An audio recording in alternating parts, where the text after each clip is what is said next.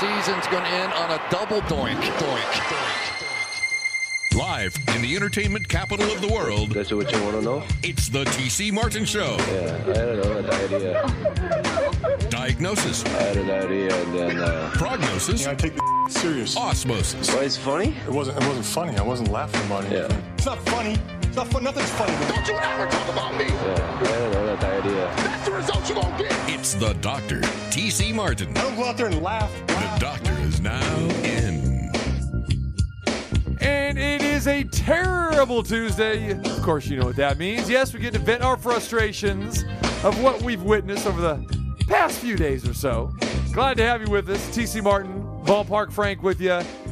We talk about the terrible, the terrible outcome that we saw last night at T-Mobile Arena. The Vegas Golden Knights losing to the Minnesota Wild in one of the worst ways to lose a game where you basically thoroughly dominate. You have the entire play of 60 minutes. You outshoot the opponent 40 to 14, and you lose. Eh, we'll talk all about that today. Craziness. All right, we've got that. TJ Reeves joins us, our guy from Tampa Bay, or Champa Bay, as he likes to say. Uh, that should always be fun. Sam Gordon from the Las Vegas Review Journal will join us, who covers the Las Vegas Aces as well as boxing and uh, a plethora of other things, including UNLV. He's doing the UNLV uh, football and basketball this year as well, too. Always fun to have Sam on the program. So yeah, a lot to get to today.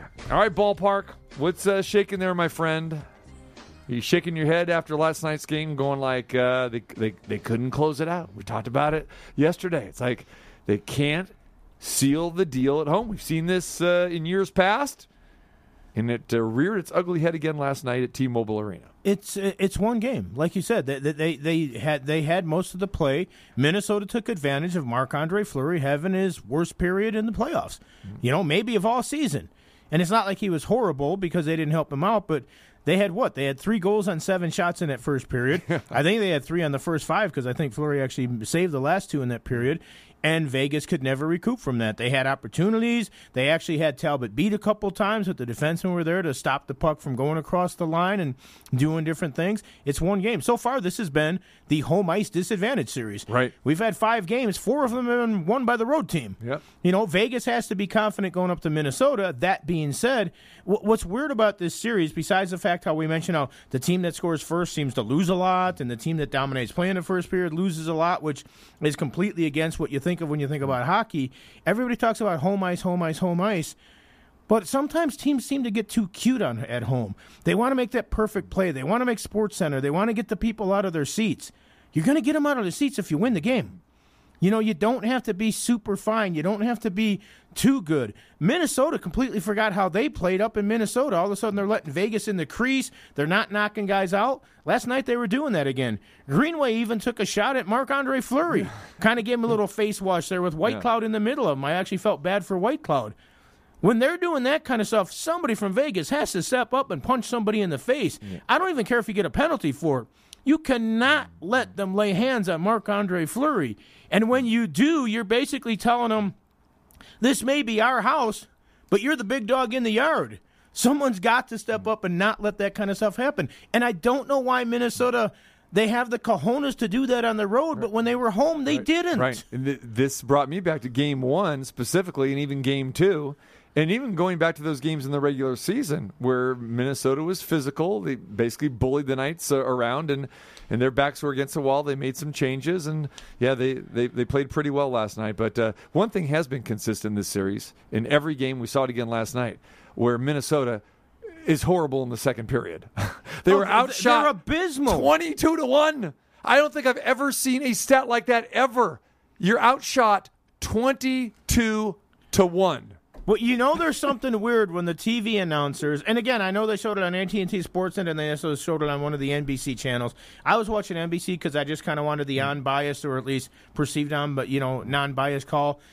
And you know that something's not going well for a team when with like two minutes left in the period, they go, "Hey, by the way, here's a trivia question: Do you know who has the one shot for Minnesota this period?" Mm. And they're all like, Oh, they did have a shot, huh? But, but uh, they- no, and it, came late in the yeah, period. it was Nick way. Bonino, but he's the only one that had a shot, and it wasn't like a quality opportunity where Fleury had to make a big save. But it was, yeah, I mean, it was. Now again, Minnesota kind of backed up, but again, I, I know, and I know some of the fans at T-Mobile were ref, you suck, and those kind of chants. We heard that. There was only two power plays in the game. Vegas had both of them. Exactly. Yeah, crazy. All right, we'll dive more into this uh, next hour as well too, as we diagnose what took place last night in front of 12,000 fans at T-Mobile Arena. But uh, let's start off with some more terrible stuff. It's Terrible Tuesday. That's terrible. Things gone wrong in the sporting world. That's a terrible idea. I want to know what the hell he's smoking. Something stinks in here. That's terrible. it's Terrible Tuesday. Things gone wrong in the sporting world. All right, uh, NFL news. We talked a little bit about this yesterday. The Green Bay Packers start, have their OTAs. Aaron Rodgers not there. He hasn't participated in any of the OTAs. Really not earth shattering news, a little bit, because he has always participated in the past. But of course, you know, we have this uh, tug of war going on with Aaron Rodgers and the front office of the Green Bay Packers. Well, guess what? The news finally got a little bit bigger because Aaron Rodgers finally spoke. Yes, he decided to do Kenny Mayne a solid. So Kenny Mayne doing his last show on ESPN. He was let go by the network uh, a few weeks back. They said, "Okay, we're going to let you basically go to the end of May."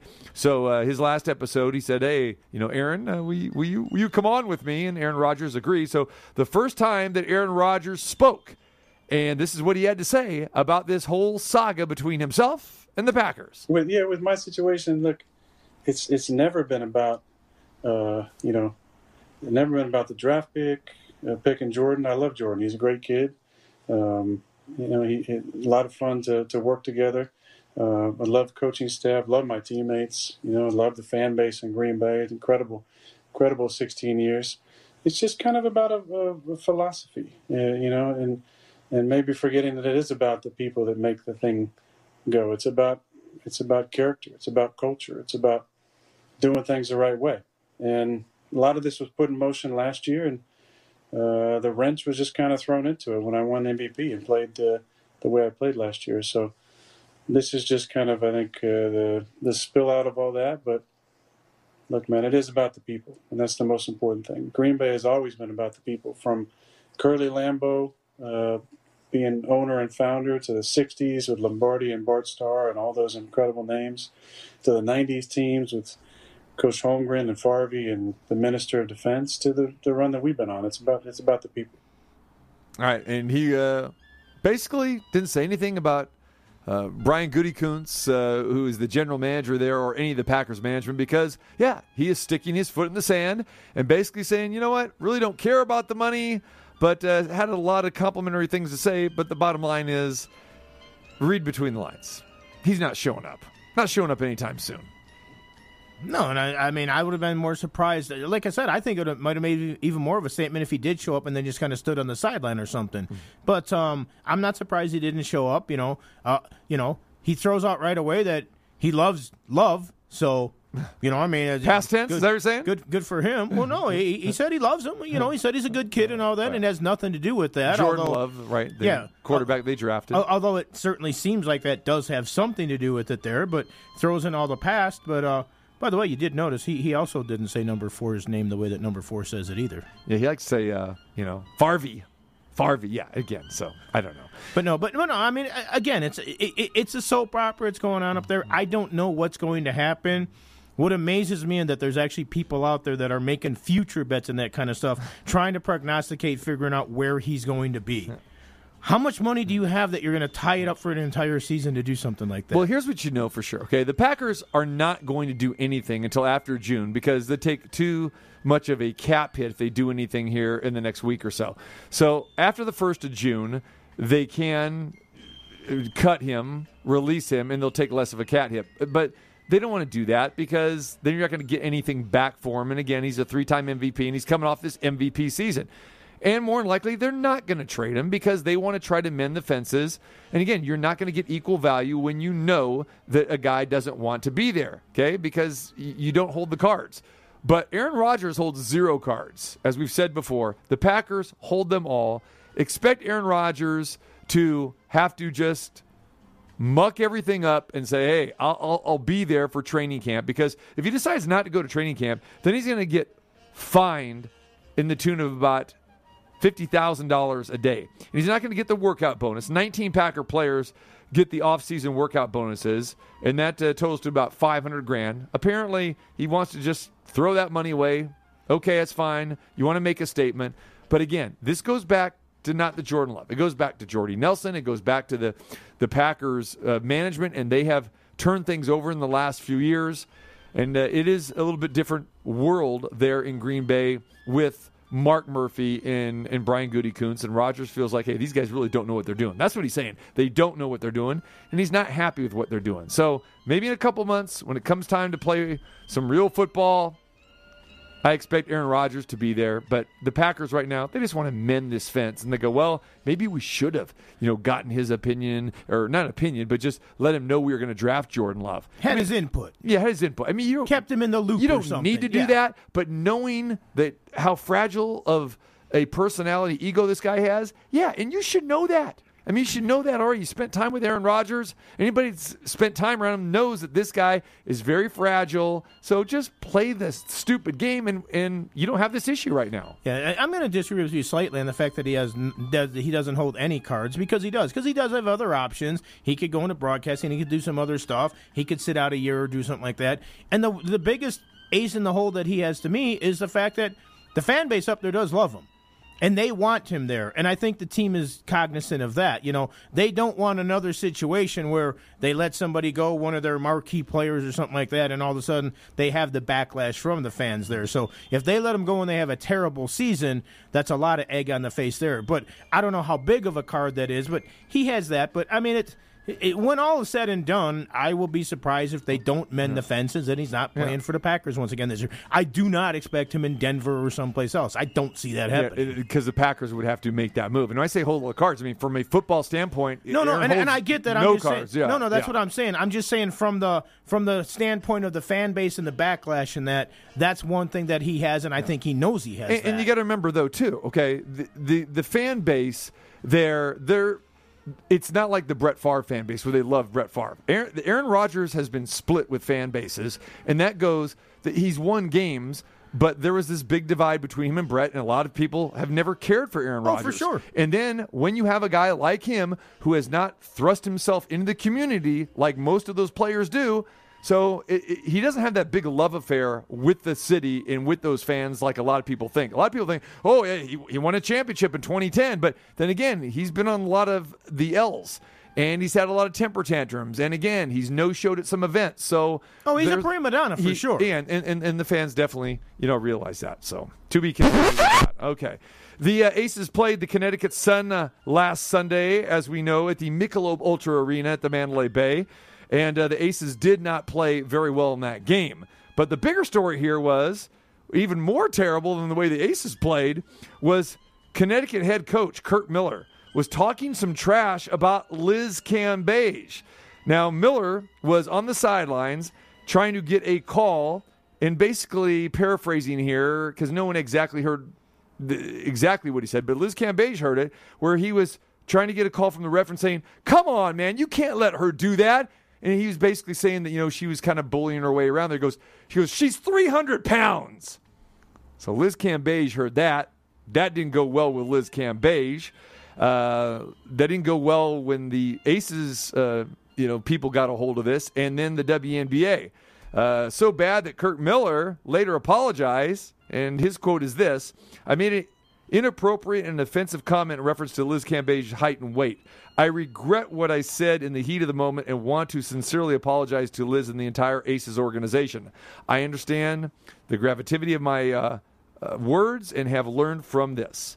Well, the Connecticut Sun and the WNBA turned around and fined him $10,000 and now is suspended for a game. So Liz decided she wanted to fire back, as only Liz can. She went on social media and said this.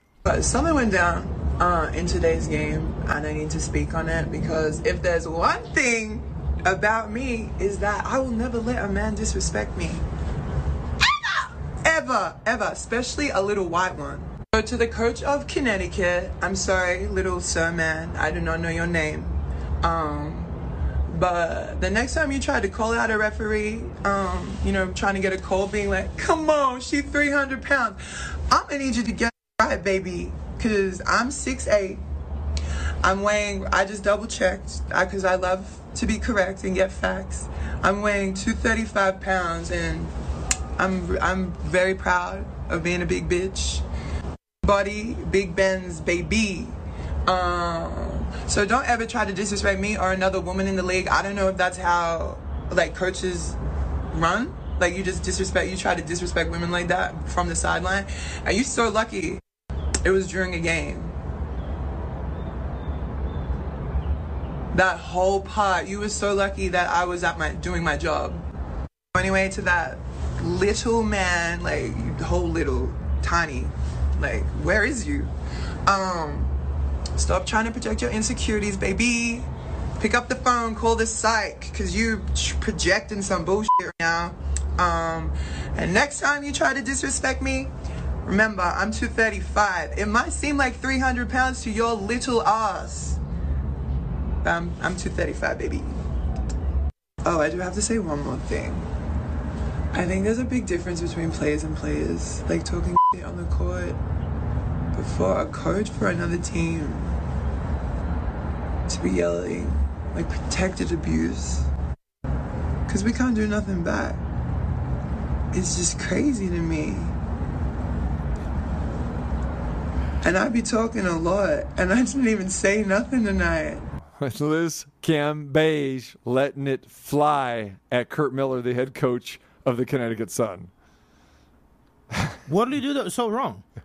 He was trying to buy a call from an official. He didn't say she's a she, she's Jabba the Hutt. She's a big cow. He said she's 300 pounds. Yeah, he exaggerated that trying to get a call. And then she can nobody even heard it until she made a point of it. Well, people, the, the, players heard it, obviously, yeah, and the players heard it, and that's why he was fined. Yeah, as a coach, you don't talk to the opponent play opposing players. You just don't do it. You want to jaw with the the officials. That's one thing. You want to, with the opposing coach that's the the proper etiquette but you just you just don't do it. And especially the way everything is now today with the social media coaches have never talked out. to refs before and tried to get a call by no. saying something about a player? You don't think coaches said hey Shaq he's a he's a he's, no, a, he's a monster in there and that and he's throwing guys no, around that's what I said. You the coaches talk to the refs. They talk to the opposing coach. You don't talk to a player. But you he wasn't. He talked to the referee. Yeah but about a player. You can't insult a player like that you, you, you know how soft have we gotten? Well, why did he get fined then? Because that's how soft we've gotten. Okay, okay. But, but uh, so so, but she can okay. come out and say, but as a, a coach, white man, he's a this, no, he's a that. That's another that's another argument. But you don't say that. That's etiquette. You just don't do it. You just don't do it. You, you don't talk about, especially a female player. You know how the weight situation is. You don't do it. And again, he was wrong. He knows he's wrong. You can't justify what he did. You can talk to the refs all you want. You just don't say anything about that player. And a, and a woman in weight, that's taboo. You don't do it. He's better off yelling at the referee, yelling at Bill Laimbeer. Now, Liz Cambage's comments, that's on her. I don't think anyone is going to sit there and defend what she said. Did she have to take it to that level saying that? Of course not. That sounds petty. And again, you could, you know, we talked about Brooks Koepka yesterday. Brooks Koepka just, he should have kept his mouth shut. Liz probably, you know, could have taken the high road here or released a statement. But when you start to accentuate certain words and that sort of thing, that's not going to make her come across uh, very good. How many but, times did she accentuate little man, little, little, little? Where are you right. at? Where are you this, that, right. and everything? Yeah, she, she, she, can do that, she, but he can't say he, he, he, exaggerated her weight. What did he do so wrong? And what, what? Because it's a women's league, so equal pay, equal this, equal that. But you can't say this about them that you can about men. Charles Barkley was the round mound of rebound for crying out loud. It was like a term of endearment. I, I don't. We're, we're we're totally not on the same page on this one we don't need to be on the same page. No, I, again, I, it's just, I, it's just, it's, it's got nothing to do me and you. I mean, this is just etiquette. You, you can't compare what a man says to a man in the NBA and what a man, a coach says to a female player. You can't. That's not right. It's not right, and that's why he got he got fined. If you did it, you'd get fined. Anybody else did it, you'd Yeah, get because fined. of the world You'd we get live in today. Exactly. You have to know the rules you play in. So you, you can't make up your own rules. Okay, you say that you are going to be reprimanded. But wait a second. But what if you've always grown up with these rules and now the rules have changed? You got to adapt. It's like yeah, you never used a computer before for 20 years ago. You got to adapt, right? You have to adapt to society. So the right? coach can't say anything, but the player can come back and fire off and say whatever they want to. again, what they do with her is that, and you heard what I said. That you, I'm not going to sit there and defend what she I, said. I just, I am not. I'm just story. I don't the see story. what he did so wrong. Yeah. I just don't see what he did so wrong. And and there are people out there that that that see that, but the majority of the people, again, and all it really counts is. Again, just you need to have some class. I mean, they were winning that game when he was he was doing that. Again, that's just not going to play well. And a lot of these stories that we talk about where people say something and then they turn around and apologize, and we always say this that you go through like, well, could have said it uh, a year ago. Could have said it five years ago. And especially a lot, you know, with the BLMs and all this other stuff, people said all those things, but you got to be careful Do what you, you, think say. there's any sincerity in his apology? Because to me, this is an apology strictly because he got suspended and fined. No, he apologized before. He didn't get. He got suspended and fined a day later. So yeah, I think there's definitely sincerity because you know why. And again, you know, I know a player on that team. So those players didn't agree with what he said, and that's the problem. When you're a, a, ma- a male coach in a female league, you have to be careful. Derek Fisher, if you remember this, Derek Fisher got in all kinds of uh, trouble. Was surprised that he kept his job with the LA Sparks because his own team did not agree with his actions and what he said last year. Main reason Candace Parker left the Sparks to go elsewhere because she didn't want to play for Derek Fisher anymore. So yeah, when you're dealing with uh, you know the gender situation, you got to be careful. Plain, I think plain and simple. All right. Well, you know, uh, in Iowa, they love their sports. And one of their best basketball players, Jordan Bohannon, three point shooting star, just set the record for uh, most threes in a season for Iowa in, uh, in a career. And he's just announced that he's coming back for his sixth season. Because with COVID and that, the NCAA has said that players can come back for a sixth year if they want to, even after their senior year. Well, he was in a bar recently, just hanging out with some friends. And all of a sudden, he got sucker punched. He went to the hospital. He got laid out. Now, there is video of this, but you don't really see exactly what happens. You hear some guy talking and saying, Oh, come on, make my night. I dare you to do something and make. And then you kind of see people heading over, and you just see Bohannon just laying on the ground, just laid out there. Police don't know exactly what. Who initiated the punch. They're still investigating that. But the person that put it up on Twitter and has the video, I thought it was interesting because their handle is like Punch Face Unlimited or something, some some kind of strange name like that. But the tweet basically says this happens in this bar every night at closing time, basically. So I don't know if it's just a bar that maybe they he shouldn't be hanging out at. Uh, he also said in the tweet that your posse and your and your crew has to watch your back more because this kind of stuff does happen there. But Bohannon goes to the hospital. He's going to be okay, but he was kind of knocked unconscious and uh, he was in a little bit of rough times for a while there. But again, just hanging out in a bar.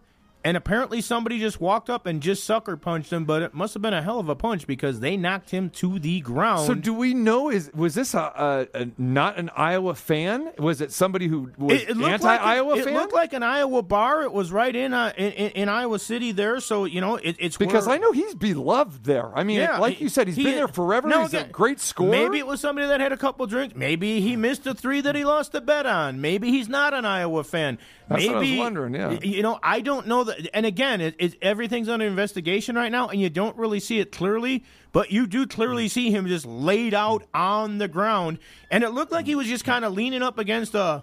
A, a- jukebox or a, some kind of maybe a you know a, one of those golf machines or something, just kind of hanging out. But somebody apparently just walked up, and I don't even think he knew it was coming because from the reaction of the crowd there, he was just laid out, and I don't know if he knows why he was laid out or why they chose him to be the person that they punched. What I think is most funny about that is that the bar owner, somebody said, "You better watch out for you and your posse." I didn't know Jordan Bohannon had a posse. Well, everybody does. Any crew that you hang around with can be a posse, I guess, or whatever. But uh, yeah, but uh, you know, hopefully Bohannon will be okay and he'll be ready for the season coming up. But he will be back on the court. But yeah, you know, be careful. Always have your head on a swivel when you're in a bar. Yeah, any bar, Col- you know, college town, they take it pretty seriously. That's And maybe somebody just want to make it make a name for him. Hey, wait, I recognize him. If I punch him, I'm big man on campus. All right, uh, the Dallas Cowboys linebacker Jaylon Smith is one of the first to change his jersey number. So I don't know if you heard about this. Jaylon Smith went to Notre Dame, had that uh, horrific uh, uh, injury in the Fiesta Bowl. I was at that game when that happened about four or five years ago. He's turning his number 54 into number nine, which he wore at Notre Dame. Now, remember, the NFL changes number policy this offseason, allowing linebackers to wear numbers 1 through 59 or 90 to 99. So Smith wore, like I said, 9 at Notre Dame, and he chose 54 with the Cowboys because 5, Five and four is nine. 4 equals 9. So there you go, right? So here's Not the, because he was an Urlacher fan. the- exactly. so here's the kicker, though. It will cost him. Not because he has to pay off another player who wore number nine. We'll get to that in a minute. That's not happening. But what is happening is the NFL and the Cowboys are charging him to for him to uh, change his number. Per NFL rules, he has to buy out the remaining inventory of the 54 jerseys and shirts that are out there being sold with his name on the back in order for him to wear number nine. So he's going to have to cash off the Cowboys in the NFL. Now, if he would have waited until next year, it wouldn't cost him anything. So what is how strange is this? Well, it does get a little bit stranger because there's a deeper dive going into this. Hmm. Number one, the number nine was Tony Romo's number. Um, so I'm- Cowboy uh, fans uh. are not happy about that. The Cowboys have never officially taken a number and you know made it so that nobody else can wear it. They've never retired a number. But Romo, Troy Aikman, Roger Staubach, and Emmitt Smith have never been used again. There is talk down in Big D that because Jaylon Smith has not lived up to expectations, and they drafted a couple linebackers in this upcoming draft that they're not even sure he's going to make the team. so, you know, they're thinking like, well, it might not come to fruition with him wearing number nine anyhow because he might not be there. He also wore number nine in high school along with Right. in college. So it is interesting, but I guess maybe this is the one way that he knows that he can be one of the top selling jerseys in the NFL because he's got to buy them all himself. I don't know, but it but it is kind of weird. Could you imagine ha- changing numbers, getting the getting the fan base irate about it, and then finding out, oh, by the way, you're out of here. Yeah, and uh, I, it'd be hard to believe. I mean, he's a great player with the Cowboys. I, I But he hasn't uh, lived up to you know, expectations. well, you got when he came out of college. I mean, people didn't even know if he was going to play because of the leg injury that he had, and uh, he's played pretty well in Dallas. But what's even weirder, like you said, is they don't retire uniform numbers in Dallas. They're one of the few franchises that don't retire uniform. Of course, number nine, Tony Romo, your all-time touchdown passing leader, uh, leader in passing yardage. No, he doesn't have number nine retired. And like you mentioned, number 74, Bob Lilly. They've never given that number to anybody. Roger Staubach, number 12. Like you said, have never given that away. N- Emmitt Smith, number 22. Troy Aikman, number 8. Never given that away. But we don't retire numbers. But we just don't use them anymore. Look what they do with number 88. Drew Pearson, right? Hall of Famer. Michael Irvin, Hall of Famer. But Dez Bryant's worn it, CeeDee Lamb, I guess in their defense, like, well, we're trying to keep up this number 88 tradition here. But very strange that the history that the Cowboys have and they don't retire numbers. To me, that's really strange. Well, it is a little bit strange too, and you could say that Drew Pearson and uh, you know Michael Irvin? Michael Irvin. They did have some issues off the field and that kind of stuff too that got him in a little bit. You know, maybe they're like, maybe these aren't the best numbers to retire right now. Poor Drew Pearson almost got hit in the head with a bottle in, in Minneapolis. Remember that? I, I uh, uh, remember uh, when he was in a car accident with his brother and Yeah. his brother got killed. Yeah. All right. All right. Well, I'm sure you've never heard of this gentleman. His name is Elvis LeBron. Oh, He's I- a baseball I don't know player. if I want to. He's a baseball player down in the Dominican Republic. They were playing a game recently, and, and he was having some issues with the ball and strikes calls from the umpire. So there's video of this, and they're going on, and he is totally not happy with the ball and strike calls. Well, you know, you can't argue balls and strikes. So the umpire had enough of it and said, Get out of here. He heaved him from the game. Elvis did not appreciate this being tossed from the game. So he took his left hand and he kind of punched the umpire in the face. He then took his right hand with his baseball bat in it and cold cocked the umpire, knocking him to the ground. Now you'd think that would suffice as the bench is cleared, but no, Elvis wasn't quite done yet. He then took his helmet and threw it down on him and started beating the umpire down, laying on the ground with the helmet. Finally, bench is cleared. They got him off. He was still screaming stuff at him, trying to get at him again. Took a couple more swings with the bat, but didn't really connect with them necessarily. He was ejected from the game. The umpire tried to remain in the game and finish it out, but about an hour later, was having vision problems and headaches and that, and they had to rush him to the hospital, the emergency room. There are reports that Elvis has been arrested for this. However, these reports are not confirmed right now. But again, what is it that you, you, it's a it's you're not playing in the major leagues. It's not a million dollar trade. It's it's like a baseball game amongst communities and that kind of stuff. And you're taking a baseball bat to an umpire's head. You're trying to kill the guy over balls and strikes. Come on. People take things a little bit seriously sometimes, huh? Now That's that is over the top. That's over the top. But That's, Elvis has left the field. that's terrible. Please, yeah, I don't want to. See, I don't think anybody wants to see Elvis anymore. All right, uh, if you got any terrible Tuesday takes, hit us on Twitter at TCMart21 at VGK Frank. TJ Reeves waiting in the wings. He joins us next from Tampa. Logic and insanity mixed into a perfect prescription from the doctor, T.C. Martin.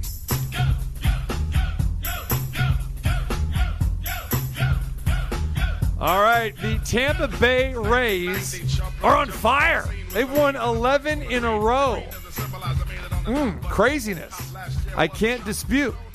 My man TJ Reeves saying Tampa Bay. A little bit early for that, but the Rays are the hottest team in baseball. As we know, yes, they are uh, sporting the Super Bowl championship. The Lombardi trophy is rolling around there somewhere, somehow. Who knows what? And I guess you could kind of still say the Lightning are pretty relevant, I guess. Well, yeah, they're very relevant still. Don't give this guy more ammo than he, than he really needs because he needs very little. So that's a hell of a series they're having right now with the Panthers. Yeah. You know, I, I think a lot of people, including our friend TJ Reeves, thought that that series would be over by now. But at any rate, let's bring in our guy from Tampa Bay, the Bucs sideline reporter, TJ Reeves. What's going on, my man? Always good to be hanging on a terrible Tuesday, and there are so many avenues that we can travel. Uh, I do have to put it out there, though, again, for right now, all roads lead to Tampa Bay. Right now, with the Stanley Cup and that playoff series, the Red Hot Rays, who are one game away from their franchise record, 12 consecutive wins, longest win streak in baseball right now at 11 straight. There's a lot to be optimistic about right now, my friend. So it's good to be with you. Yeah, those Rays, again, uh, last night, check out this game. So Tampa Bay's playing Toronto. Now, where's this Toronto game? We know it's not in Toronto. Are they back in Buffalo or are they still hanging out in Florida? They have they are still hanging out in Florida. That's what I they thought. have been here. Like uh, like the, the snowbirds usually go back to Canada or the Northeast long about the beginning of April, but the Blue Jays just hung in here an extra two months because they can't go back and forth across the Canadian border. So they're playing the games in the spring training stadium in Dunedin, which is just north of St. Pete and just south of uh, of Clearwater over in Pinellas County. So they have been hanging out there playing home games, and the Rays got the brooms out on the on the Blue Jays, who had been playing well and cleaned them out, including a couple of wild extra inning uh, wins. Are you are you intimating here on a Tuesday edition of the program that you may have been on the Rays yesterday, short term invested for that big comeback and all those runs in the extra innings? No, no investment for me in uh, in that game or any baseball yesterday. I just well, first of all, I think it's kind of uh, strange. So what you're telling me is that both Florida teams uh, in the American League are playing in minor league parks right now. well, yeah, clearly that's what the Blue Jays are doing in, in theirs. Well, Uh, I mean, Tropicana Field. I mean, uh, that's like minor Field league. seats about four or five times what that what that place Yeah, seats. but as And we know, yeah, that's that's in not a, with not a pretty facility. Well, but in talking with people that were there for this weekend, it- it's the whole thing has been bizarre for the Blue Jays. Uh, not unlike what was happening with the Toronto Raptors, where the team is here, but a, a lot of the people that cover the team, the writers and stuff, they're here. The broadcasters aren't here. So those four games this weekend, as has been the case for every Blue Jay game, their announcers aren't here on TV and radio. They're doing it from the Rogers Center in Toronto, out of the out of the home press box, out of the empty stadium. And in the case of that small minor league park, there's no room for the Rays television and radio to socially distance really either. So they were doing the game at Tropicana Field in the empty baseball stadium. So all all four of those broadcasts had broadcasters in different locales than the game. So it's just welcome still to the wackiness of COVID 19 guidelines, even in 2021. And those were some wild games, but all the announcers were essentially calling on off of TV in another location. You know what? Uh, Buck Martinez, a very good friend of mine who does the, Mhm. the radio voice for the uh, Toronto Blue Jays. I should have him back on again. I love having Buck on, and because that is kind of unusual. Like you said, I mean, you are broadcasting literally. I don't know what the distance is, what your map is from whatever that you are in Florida to the Toronto uh, Rogers Center. Oh, it's 2,000 miles, 2,000 miles away. Jeez. All right, so this game yesterday, so the Rays score five in the top of the first. Then they get a zero in the next eight innings. Then they get two in the tenth because we go Right. softball extra innings, and then And and then, uh, Toronto gets or whatever they call them. What, what's the name of that city? I don't want to call them Toronto because they're not Toronto. What what are they, what are they called? The, the Dunedin, the Dun- Dunedin Blue Jays. Yeah. Dijon, Dijon Dunedin. Okay, so they they get two in the bottom of the tenth, and then what happens? Your race gets seven in the top of the eleventh. What an insane gain here! Under the total to over the total and, and flew over. Final score, ladies and gentlemen, fourteen to eight. Sounds more like a CFL score. Well, I know that Yeah, you could never game- live for- there because, Yeah. because TC has never done eating. Yeah, yeah, there you go. He, he could not do that. But the game, the game that was five five after nine innings, you're correct, finished fourteen to eight.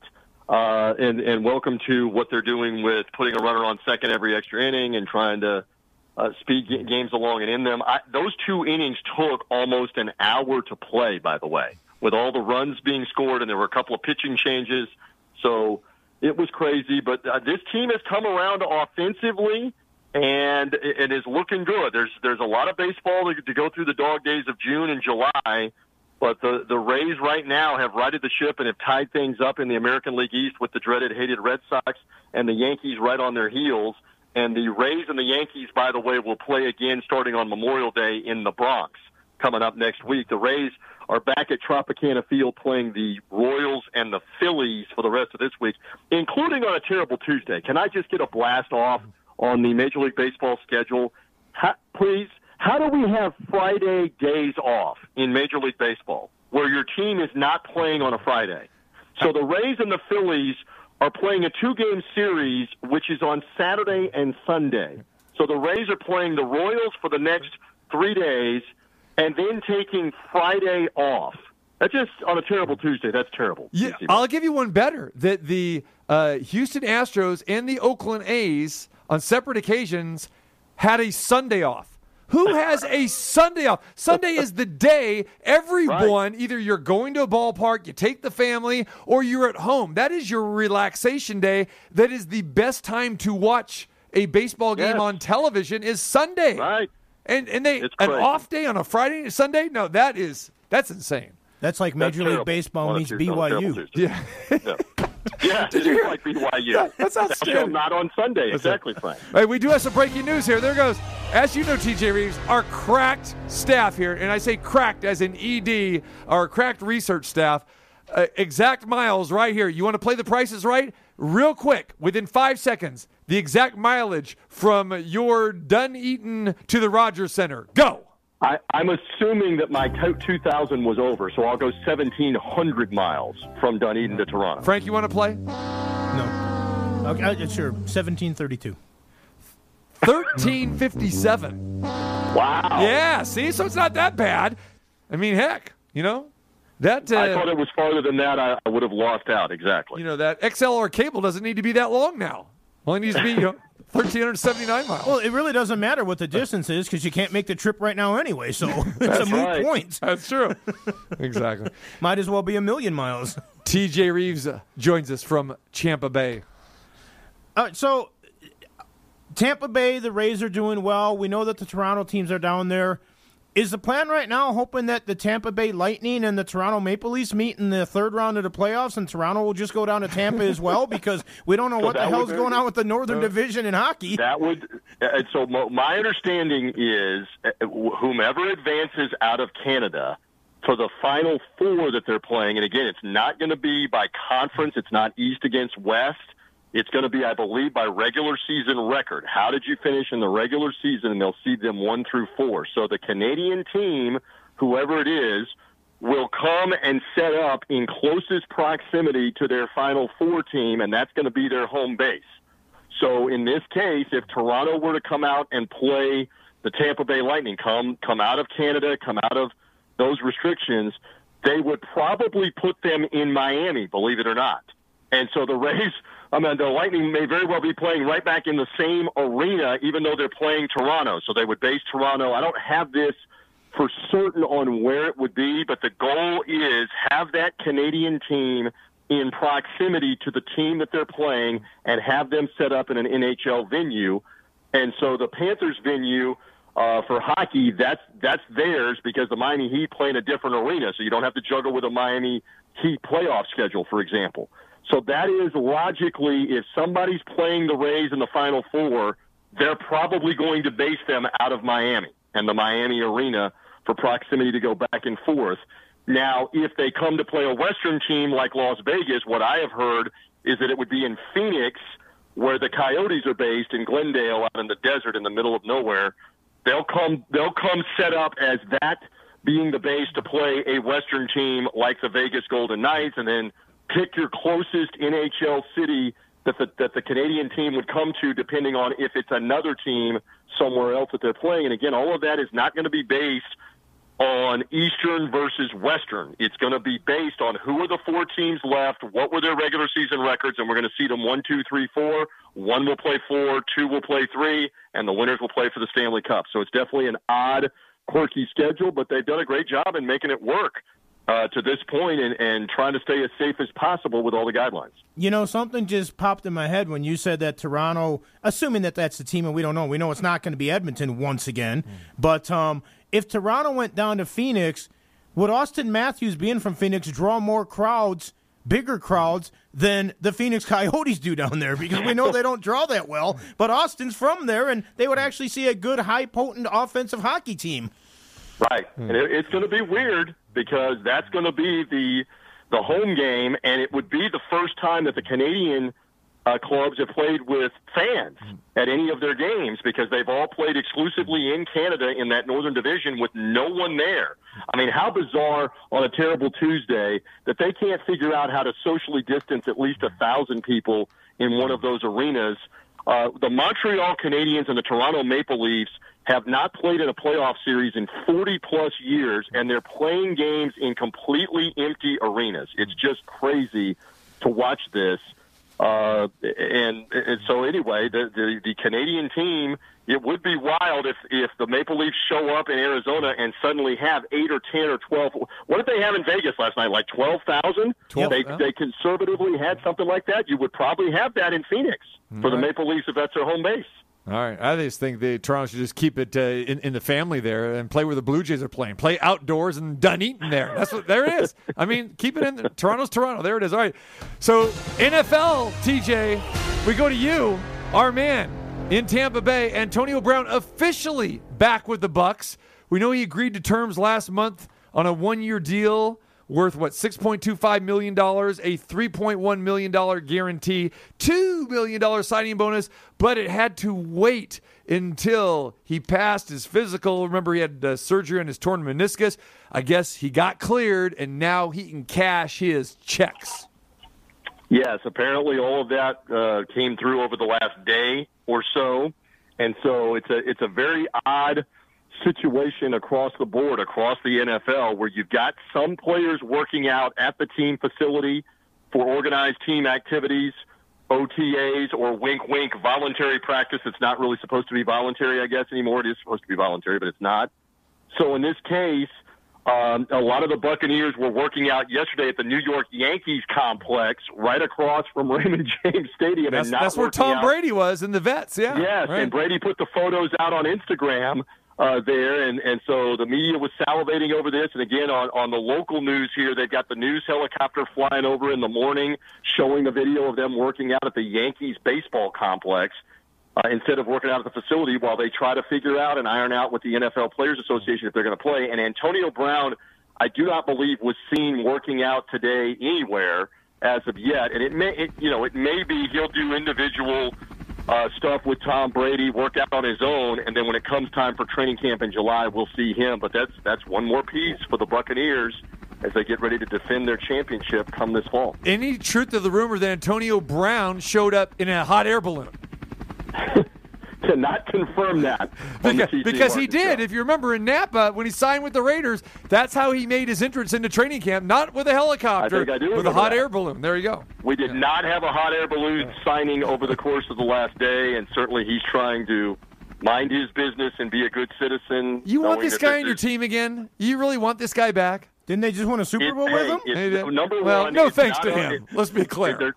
He got a touchdown, but two yeah. things. It's not up to me, first of all. It's not. Second, second. No, Why are we not. talking to you then for? Second of all, the Buccaneers continue to say he was nothing but a model citizen on and off the field and in the meeting room and the weight room, and he and he understood and still understands there is zero tolerance here if you screw up anything else. And I think it is a lot like what happened with Michael Jordan, Scottie Pippen. I'm playing Frank's song here now, and sitting on Dennis Rodman, where if if they could police Rodman and keep Rodman in line and control him and get him to contribute on the court and not misbehave so much off the court, that it was going to create a distraction or problems, it was all going to work. And it's the same thing in the Brady relationship with Antonio Brown. And I think he is really mentoring him, and at the same time, he's like the police on the team, if you will. He is he is handling uh, whatever situation may come up.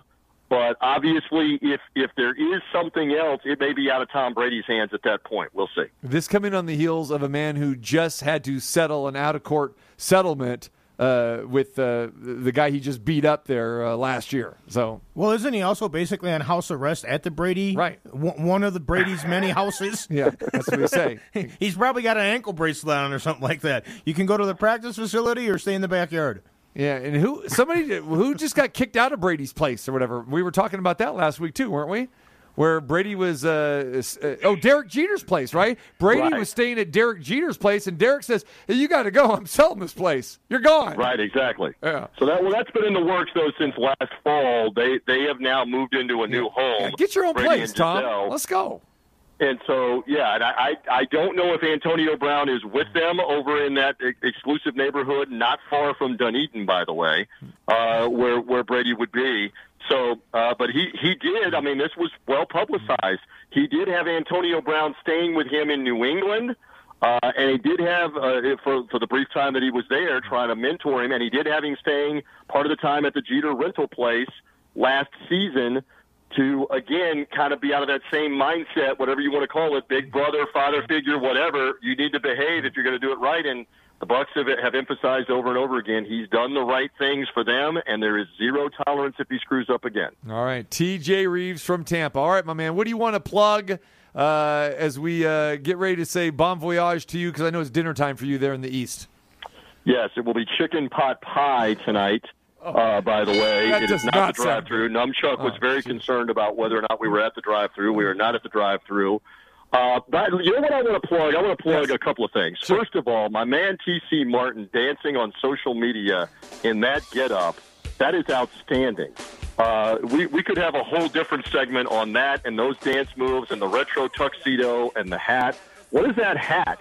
What I mean, are you a hat guy when you're going out rolling like like 1930s and 40s gangster hats and stuff like that with the tux? That was styling and profiling. I, so I'm am a big, that. I'm a I big time that. hat. I'm a big time hat guy when it comes to that. You know, again, uh, you know, it depends on what I'm what I'm sporting. Whether it's uh, the '70s throwback, uh, you know, the Chicago throw, whatever. Yeah, I, I have to have the hat that goes with it. And what you didn't see in the picture was uh, the cane as well too. Remember, this is a guy that got married with a top hat and tails and cane. So don't forget that back in the day. So are All you right. TC So the you- cool cat in the hat? I like that. We'll go with that. Cool cat in the hat. Very nice. Very nice. All right. Please and no the Dr. Seuss on is, this, on this show, though. The other, the other thing is, we are we are talking here on a Terrible Tuesday on the 56th anniversary of Muhammad Ali, Sonny Liston, and the controversial one punch. Was it a punch? The was it a phantom punch. punch? Was it a knockout? You and I and our buddy Marquise Johns of uh, BigFightWeekend.com, the website and the podcast, we actually did a video show about this. So I'm just plugging away on the TC Martin show that your audience should check out. TC, TJ, and Marquise debating about whether that Ali Liston fight, because the, the talk has been forever that that fight was fixed from the from the jump in 1965 when they fought it, and it's now uh, you know 60 you know 56 years ago that they fought. So, but we debated that, and that is on YouTube under the Big Fight Weekends YouTube page. I put the link out on social media. You can put it on tcmartinshow.com. We have a good 20 25 minute debate. That was a year ago we did that, right? everything. That was a year ago when it was the 55th We did it a anniversary. year ago on the 55th anniversary. It's now the 56th anniversary, and it's timeless, my friend. I like it. You are timeless on the on the debate uh, about was that a punch or not. Ali Liston two was the fight fixed because there was so much belief that it was fixed that all the the mafiosos and all the Vegas gambling types they they knew that that there was big money to be made if Liston got knocked out in the first round. So catch our debate on YouTube All right. while we're plugging things. There you go, my man. All right, great stuff uh, as always. Enjoy your chicken pot pie. Ugh. Chicken pot pie Yeah. for tonight. We're looking for a 12th straight Rays win. We're looking for a series win for the Lightning tomorrow night to move on in the Stanley Cup playoffs. Hopefully, the Vegas Knights don't give it away, choke it away, gag it away to the Minnesota Wild, and, and maybe that, that Vegas Tampa Bay Stanley Cup final stays in play here for later on in the year. we year. got to look at the dates when this could happen because TJ Reeves on his way to Vegas at the end of June. Uh, maybe you could be here actually working slash enjoying. Yeah, it could Let be. me say this: I, I don't. That town is ready to hold a lot, and you have a you have a bunch. But is that town ready for TJ and crew crew to roll in? If it is a Lightning Vegas Golden Knight Stanley Cup playoffs, and the Reeves crew is rolling in there, because I believe I looked at the schedule. I believe they would still be playing the Stanley Cup Finals theoretically that last weekend in June. So VJK So, Frank, do you see that on the horizon? Do you see that as being the Stanley Cup final? Uh, I think both teams better concentrate on getting out of the first round right now. yes, got to get out of the first round before And the second round, too. We're. Well, yeah, but the the, the, second- first first and Right. then, yeah, the, Yeah, sec- 'cause the round- second round for Vegas, some people think might be the toughest round Right. they have should Yeah. they win the cup. Right. Because Colorado is awaiting. Waiting patiently. All right, my friend. Uh, great stuff. We will talk to you. Check him out. Big Fight Weekend. He's got some great podcasts there. Uh, and uh, love talking to him about everything happened in Champa Bay. All right, brother. Be good. We can hardly wait uh, to get you here next month. Take care. All right. Uh, dinner time here tonight. Always be well. Good to be with my initials brother and, right. and the crew there of the TC Martin Show. You guys behave if that's possible on a terrible Tuesday. Woo! All right, TJ Reeves joins us when we come back.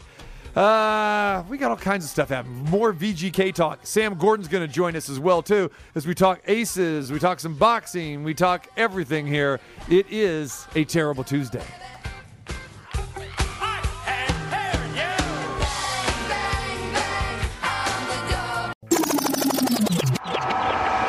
Outlet pass to Plum. Here come the aces on the run. De-energizer. Looks for Ty Young. Sprints to the hoop. Off the glass and good. Good, good, good. Live in the entertainment capital of the world. Oh, mercy. It's the TC Martin Show. Show. And here we go. Get ready for the fourth quarter of game number four. It's time to get your daily prescription from the doctor. Going to let one fly. Just a three. Just a three. The energizer. What a three from goodness. Are you kidding me? TC Martin. There was six seconds to go, and De-Energizer hit a wild crazy, improbable three to give the Aces the lead. The doctor is now in. In. In. Our number deuce here on this Tuesday. Glad to have you with us. Remember, everything up on the website, tcmartinshow.com. Check out our latest uh, VGK articles and our interview with Timothy Bradley, the five time former champ and ESPN boxing analyst, up on the website. Good stuff yesterday with that. Make sure you check all of that out. And uh, our classic interview page, party page, photos, all that stuff there. Check it all out. All right, TC, Ballpark Frank. Except you can, can you see Numchuck's picture on the website? Or have we taken that off? I, I don't know. I don't know. Have we? He's he wants to be the mystery man. He doesn't want his face being seen, so he wants like mass pictures up there. Well, I mean, he's got he's got like 400 masks. He Yeah. could probably wear one, different mask and different T-shirt every time. He could have the the nunchuck of the day. Yeah. I don't know if anybody really wants that or not. There you go. All right. Glad to uh, have you with us. Uh, check out uh, RVDCBD.com. And remember RVD's Headstrong video making a big uh, resurgence back. If you haven't seen that, uh, when we talked to RVD last week, you know, that's uh, one he's most proud of. And of course, the WWE Icon series that uh, debuted last week is out there on the Peacock Network as well, too. And uh, very well done by Pete McKinney and everybody there associated with the WWE. So check that out in RVDCBD.com. His company uh, doing uh, fantastic as well, too. Go to the website, get 21% off anything on the website. Use the promo code TCRVD, and that is RVDCBD.com. The smokables, the edibles, the tinctures, the creams, the oils, it's all there for you. Check it all out. RVDCBD.com. Use the discount. Yeah, it's all there. And I'm just wondering, uh, are they still babysitting the puppy? Probably. Yeah. Every time I see Katie Forbes, she has a puppy in her paws there. Well, I mean, it, it, it's kind of appropriate because Numchuck had the puppy dog eyes when she was in here last Yeah. week. So You like Katie Forbes, huh? Philip from Galt liked uh, Katie Forbes as well, too. I think that's why he called. Yeah. Yeah, Philip, uh, definitely, I'd say made his day, but I don't think day is near enough time. It made at least his week. Mm-hmm. No doubt. All right, love having RVD in. So good stuff. Very, very busy. His WWE uh, Hall of Fame induction just a few weeks back. so- Actually, turning down stuff. He's so busy. He's getting Yes. more offers than he can really handle these days. Yes, yes. All right, uh, the Vegas Golden Knights didn't didn't go so well for them last night. They end up losing four to two. It was Game Five at T-Mobile Arena. A lot of us thought it was going to be the closeout game. I say a lot of us because I said I, I picked it. I thought the series would be over. We talked about it. I said I, thought it was going to be 5 1. I had the total right, just way off on who was getting how many goals. Only one person that we know of picked the Minnesota Wild. That was Numchuck. He actually picked it. He told me, he goes, don't bet on the Knights. He picked it. Just sacrilegious. You doing that. Well, why is it sacrilegious? I mean, he had a I'm feeling, kidding. you know. He had a feeling. I I know. mean, you know. And, and I admit, I thought the Wild would win one of two games back in Minnesota in games three and four. I, th- I thought they would. T- like I said, this Yeah. has been the home ice disadvantage series. Yeah. Five games, the road team has won four of the five. Game one, the one nothing game where Minnesota won here In That- overtime. In overtime, uh, the freak goals we like to call off the skate of uh, Alec Martinez, right? Game two, three one, Golden Knights respond. Game three, five two, Golden Knights. Game four, four nil, Golden Knights.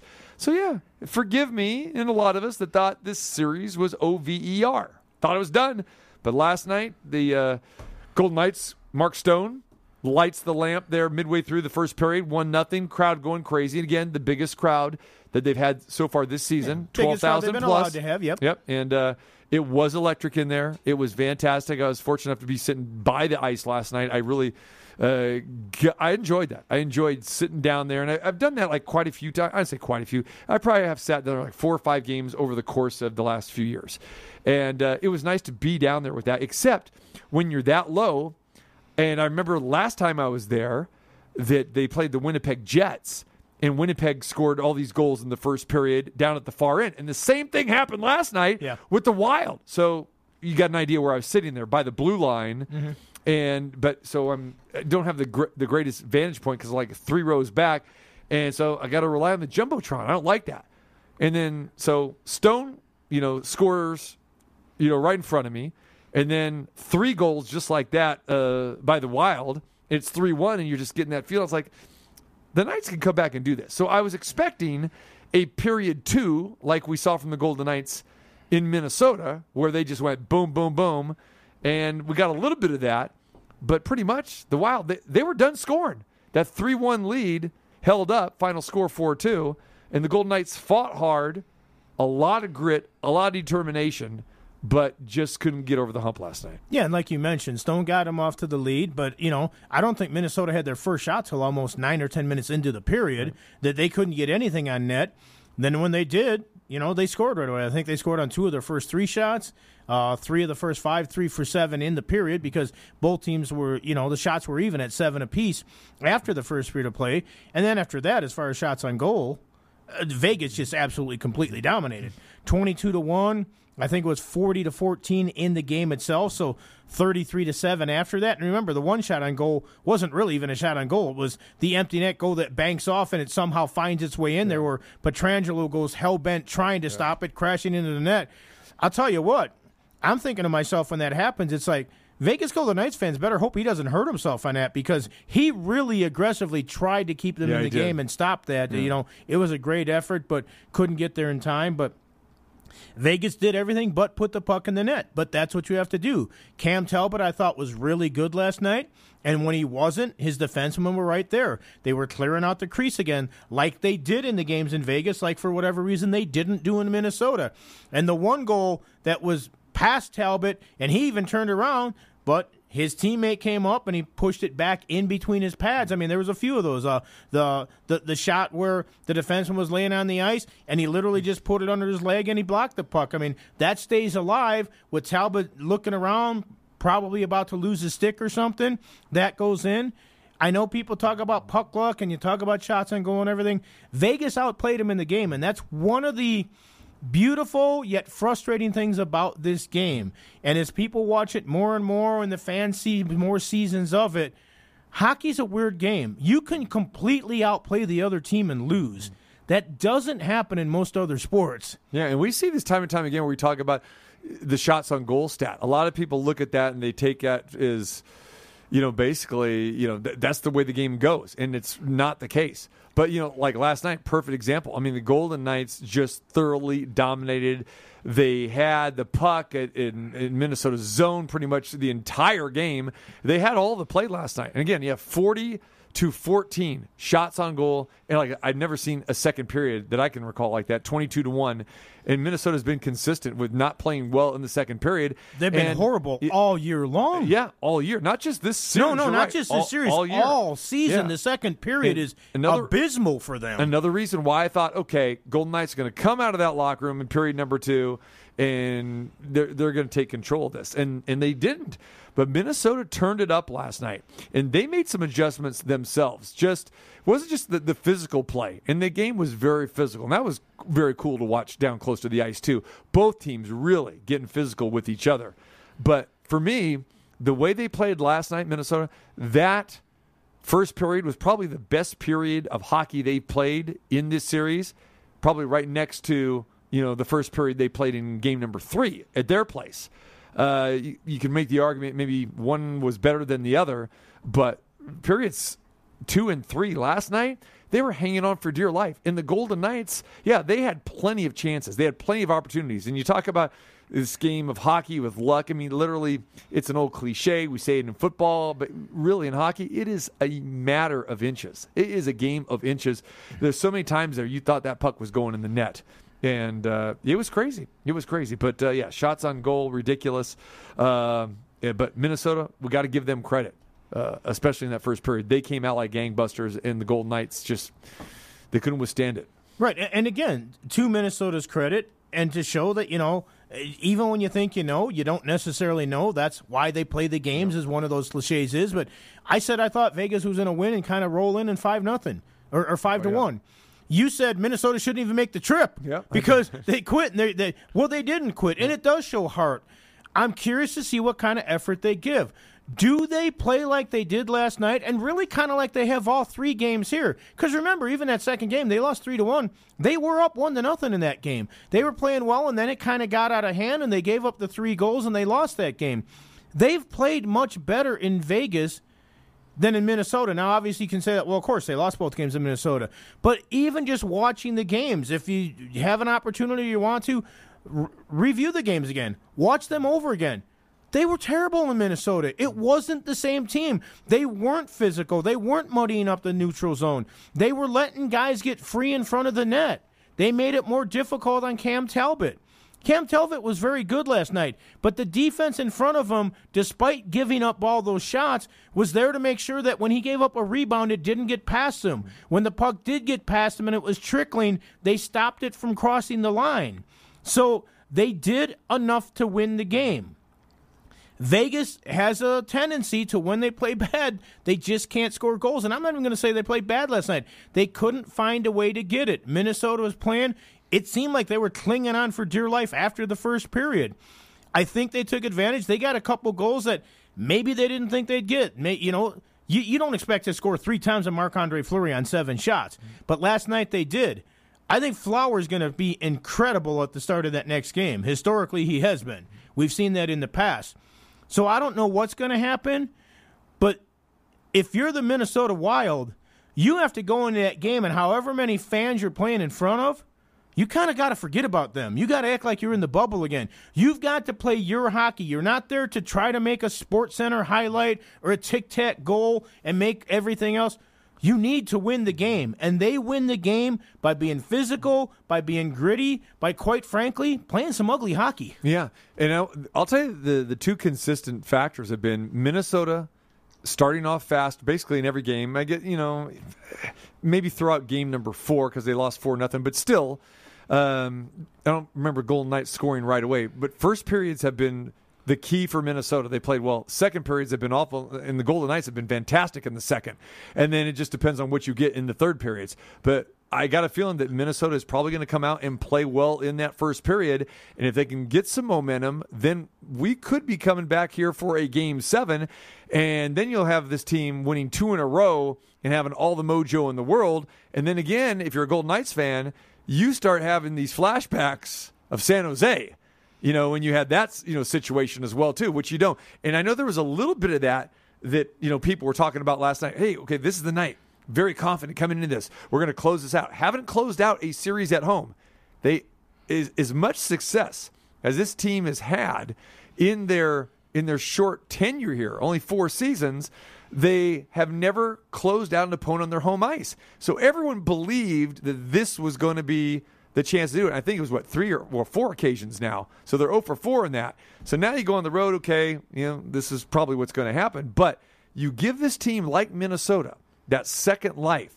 And I was really watching these guys' faces last night, Frank. Minnesota played calm last night. They played with that calm demeanor. They're like nothing was bothering them then. They were focused last night. And like you said, if they could bring that for 60 minutes on their home ice, we could be having a game seven. And it's crazy because we kind of flip flop with this series. And until, you know, Vegas won, you know, basically three games in a row, we're thinking, okay, yeah, they're going to do it. But now it's flipped back. I mean, how much mojo do you think Minnesota gains from this victory last night and now going back home? Well, I think they should be supremely confident. They were a good home team all season long, but there's something weird in the Stanley Cup playoffs, and this happens all the time, year after year home ice advantage isn't necessarily the same in the playoffs. And like I say, I don't know what it is. You know, is it people calling and asking for tickets? Are there other distractions at home that you don't have on the road? You know, you don't have. And this isn't a knock on families or nothing, but you don't have the wife and kids to worry about at home. You don't have to get the kids ready for school. You don't have people calling you for tickets and that sort of stuff.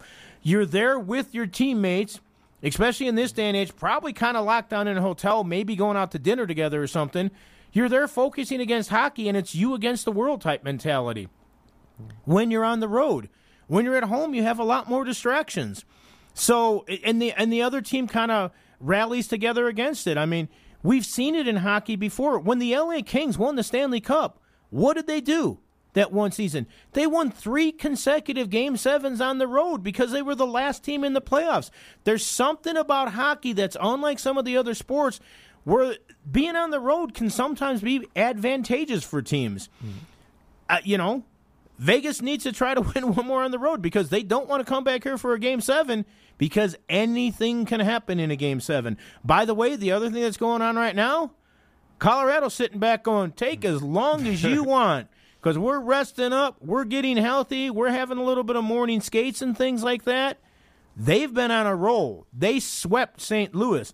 Now, again, the one advantage to that for the Golden Knights, or maybe the Minnesota Wild, because we don't know yet for sure. I still think it's Vegas. I think they're going to win this series. Nazem Kadri by the sweep isn't going to be available until a game seven of that second round series.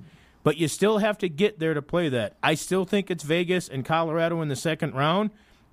But yeah, you've given Minnesota more life now. You need to go up there and play like you did in Minnesota. I don't know that Cam Talbot can have a performance like that again. I don't think they can afford to have another second period like they did last night and still stay alive. But you know what? They're alive right now. And if it gets to a game seven, then it's nail biting time for everybody. Game six tomorrow night, 6 p.m. face off. Uh, the game in St. Paul. And uh, they we'll, see what happens in, in this game. If it goes according to form, well, Golden Knights could close it out in six, winning on the road. Again, they won games three and four on the road, five to two and four to nothing.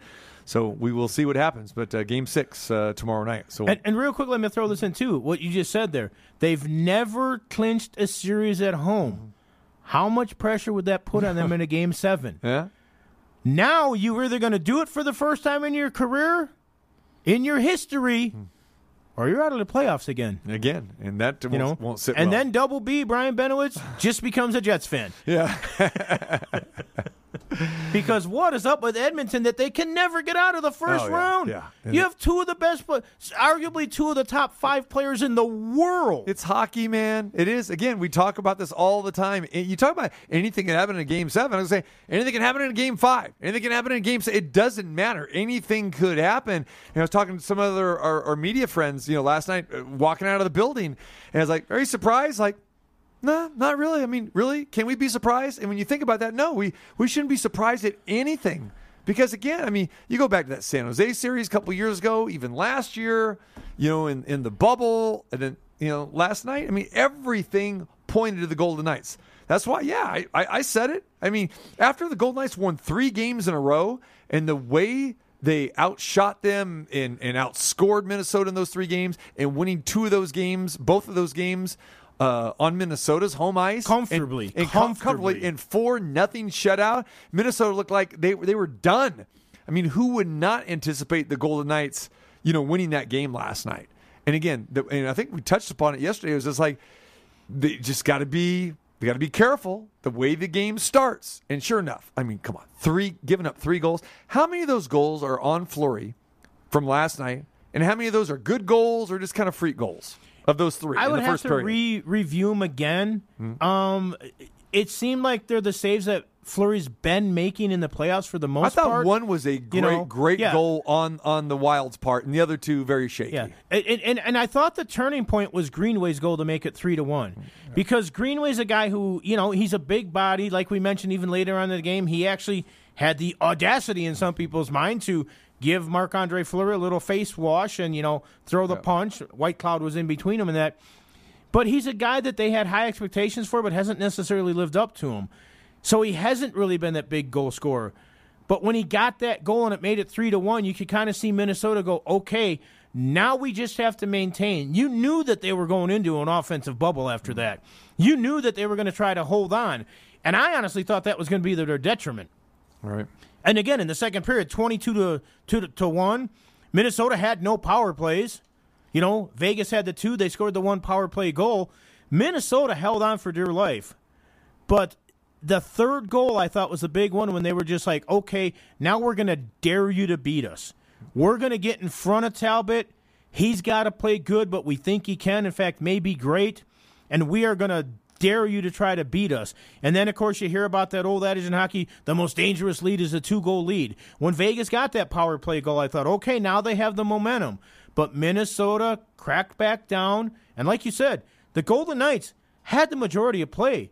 All the play was in the end of Minnesota. I mean, depending on what end of the ice, like you mentioned, where your seat were was, you either saw a ton of it, you saw like 18 of the 20 minutes of action, or you were looking down at the other end to watch the action. Yeah. That's one of the reasons I like actually being high in Oh, some I hockey agree. games because you can really see the play develop and all that. But yeah, but Minnesota, it, to me, it's a dangerous type of game to play because you're asking your goalie saying, "Okay," it's like having a pitcher in a one nothing game and going, "Okay, go out there and beat him," and it's like, "Can you get me a little insurance here?" Yeah. But they didn't get it, and last night they didn't need it. I think Minnesota's got to play better in Minnesota even than they did last night because I don't think Talbot can be that good, and I certainly don't think Marc Andre Fleury has given up three goals on the first seven shots.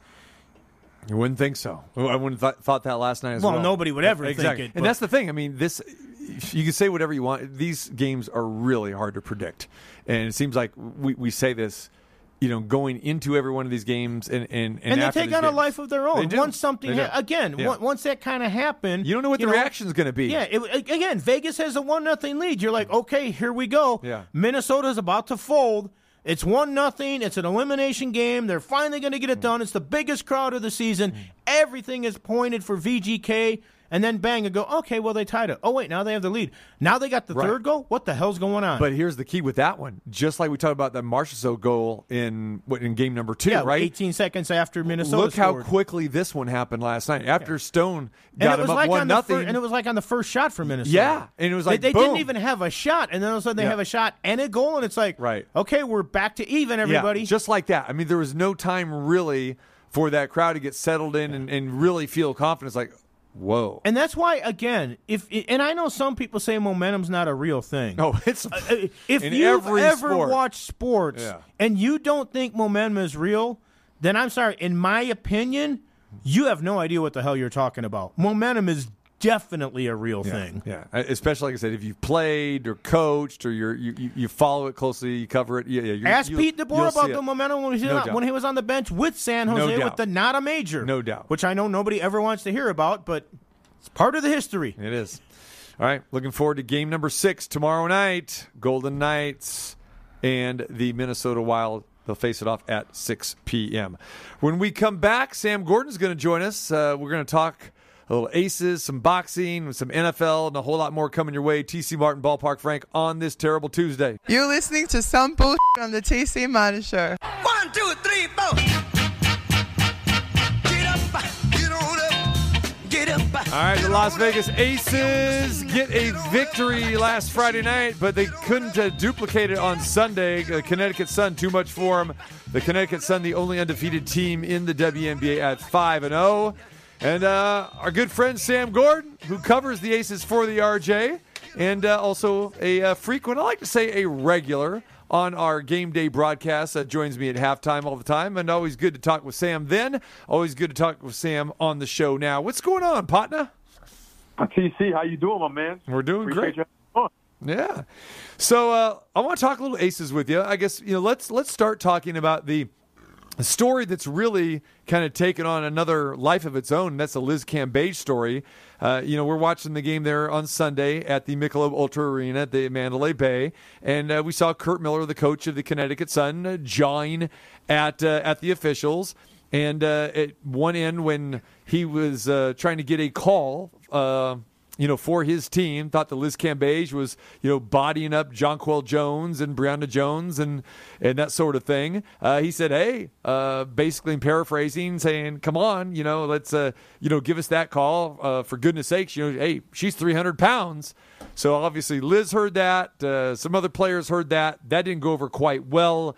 Uh, Curt Miller has since been uh, fined $10,000, suspended for one game. He apologized.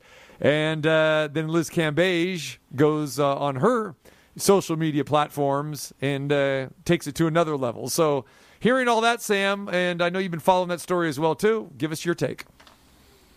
Yeah, I think I'm I'm totally with Liz Cambage on this. Uh, I don't think there's there's there's trash talk amongst players, and that happens naturally during the course of the game. And these are players, these are peers that are all on the same playing field, uh, representing the WNBA, representing their respective teams, and you know representing um, themselves in basketball. And, and in doing that, yeah, there's going to be some trash talk, and, and that's kind of it's just like it's kind of an unspoken code that it's okay, you know, for players to talk some trash. And Liz Cambage certainly, um, yeah, you know, is a, is a trash talker, and plenty of other players around the league are as well. Candace Parker, Diana Taurasi is a notorious trash talker. That's part of it, but. Like like Liz Cambage pointed out on her Instagram story, there, there, there's a line when a coach starts trash talking uh, players or, or talking in a way, um, talking that way, and, and that's just that's that's that's uh, regardless of what he actually said. And then you break down the context of the comments, and it's disparaging, it's disrespectful, it's misogynistic, it's uh, it's just really no business talking like that uh, about about any woman, about any person, about any human being. It's it's personal, it's ugly, and it's not cool. And uh, and and uh, it's good on Liz Cambage. You know, you know Liz. She's not going to stand silent when something like that happens, and she said as much uh, during her comments on her Instagram uh, story that no man is going to disrespect her. And she aired him out, and, and rightfully so, and under, understandably so, held him accountable in a very, very, very public forum, very, very publicly and uh, and he apologized. And I I, I think the the league acted swiftly and gracefully and, and handled it in the way they're supposed to. You can't have um, as, ever you can't have a, a leader. You know, one of the leaders in the league, with Curt Miller being the leader of the Connecticut Sun, a uh, very very highly successful franchise, talking that way about other players uh, in the WNBA. It's it's completely counterintuitive. And hopefully, this is just a one-time deal for him, and he learns from his mistakes and moves forward. And hopefully, coaches around the league take notice. I don't think I don't. I, I this is the first I've ever heard of something like this in the WNBA, and, and hopefully the last time because there's no place for comments like that, um, just in general, and especially not not in, in the league uh, right now with with where things are at. Sam, how much of an effect do you think this has, or is it the same amount? And say if it's a female coach who is saying this. Say it's like a Sandy uh, Brondello who coaches the Phoenix Mercury. If she makes that comment, uh, are we talking about it as much because it is a male coach who coaches a female team, and of course you have the gender situation there. I mean, we're, we're probably not talking about it as much, um, but but I think we're still talking about it either way because you know, like I mentioned, you don't mm-hmm. you coach TC, you're not trash when you coach and you're not trash talking players on the other team or making comments about them. It's one thing to argue for a call and, and to get your point, and, and if he wanted to talk about, you know, Liz Cambage's size and strength. He could have been more clear about that and didn't have to disparage her in doing so. He didn't have to bring weight and, and pounds into this and turn it into an ugly thing. So to answer your original question, no, I don't think it would have been to the same degree, but there still is a code, a, code that should be understood uh, by coaches in the W, not just in the WNBA, but in all sports where you don't trash talk. You don't need to chirp up players on the opposing team. Talk to your own team, get your team ready to go, speak your piece to the officials, but do it in a way that's that's not derogatory, inflammatory, or, or disrespectful or oppressive. Uh, and, and that's what that's what Curt Miller did. Sam Gordon joins us, covers the Aces, along with UNLV, boxing, and a plethora of other things for the Las Vegas Review Journal. So Friday night, uh, we're there, the home opener, the Aces firing on all cylinders. Everyone scored. Uh, they were crisp, they were sharp, had the transition game going, and uh, we understand it was the LA Sparks. It's not Candace Parker. It's not the same type of LA Sparks team. Uh, so Sunday, the opponent a much tougher. Uh, it was ba- basically a tale of quarters here, Sam, where yep. the Aces with the eight point quarter, a franchise low. Uh, you know, for them, it was terrible. They were down uh, 18 to 8. They responded back, outscored Connecticut 25 to 9 in the second. The Aces held a six point halftime lead. It was like, okay, here we go. They got untracked. Third quarter came around, and it was like instant replay of the first quarter and Connecticut outscores the Aces 23 to 10. Uh, Bill Laimbeer obviously was not happy with the performance. The Connecticut Sun roll out of here with a victory. They remain undefeated. Here's Bill Laimbeer's comments after the game. Well, we knew it was going to be a bumpy road early in the season, but tonight is a game we probably could have won. Uh, it was unfortunate that you know we had a lot of players that didn't really get untracked. Uh, you give credit to their defense. Uh, you know, that's who they are. They play solid physical basketball. Uh, but our energy level was was not not there at all today. I think that was the most disappointing thing about our team. Uh, I got a few energy players, some Hamby and Slocum that came off the bench, uh, give us a little bit of spark. You know, got us back in the game, got us a lead in the second quarter. But the first and third quarters were the starters' business, and they got their ass whooped. And so it was very difficult hole to climb out of gotta love Bill Laimbeer. I mean, he's the guy that doesn't sugarcoat it, doesn't hold it back. And again, he's been trying to tame expectations from a lot of the media ever since they got here. And the last two seasons, expectations very high. He says, "Whoa, whoa, whoa, let's slow our roll here," because as we know, Sam, I mean, there are better teams out there than the Las Vegas Aces. But but back to Laimbeer, uh, kind of enjoyable that you have a coach that doesn't sugarcoat it and will tell it like it is. Yeah, I mean he's he's certainly unfiltered when it comes to when it comes to evaluating the play of his team, and, and frankly, I thought you know for the most part he was right. Uh, the the the Aces when they're at their best, what do they do? TC they're dominating the glass with with Liz Cambage, with A'ja Wilson, with Dearica Hamby, and then with the guards. You know, Jackie Young, a very good rebounder uh, on the wing and in the backcourt, and, and then Chelsea Gray can, can go in there and mix it up too. Uh, and frankly, rebounding is a is a is a hustle stat. It's about you know it doesn't take talent to rebound. It's about energy and effort and, and putting you know putting a body on a body, boxing out, and, and making sure to secure defensive rebounds. And the, and the Aces got killed on the glass. They got out rebounded by almost a margin of 20, uh, 12 to one on the offensive glass, or 13 to one. I can't remember the exact number.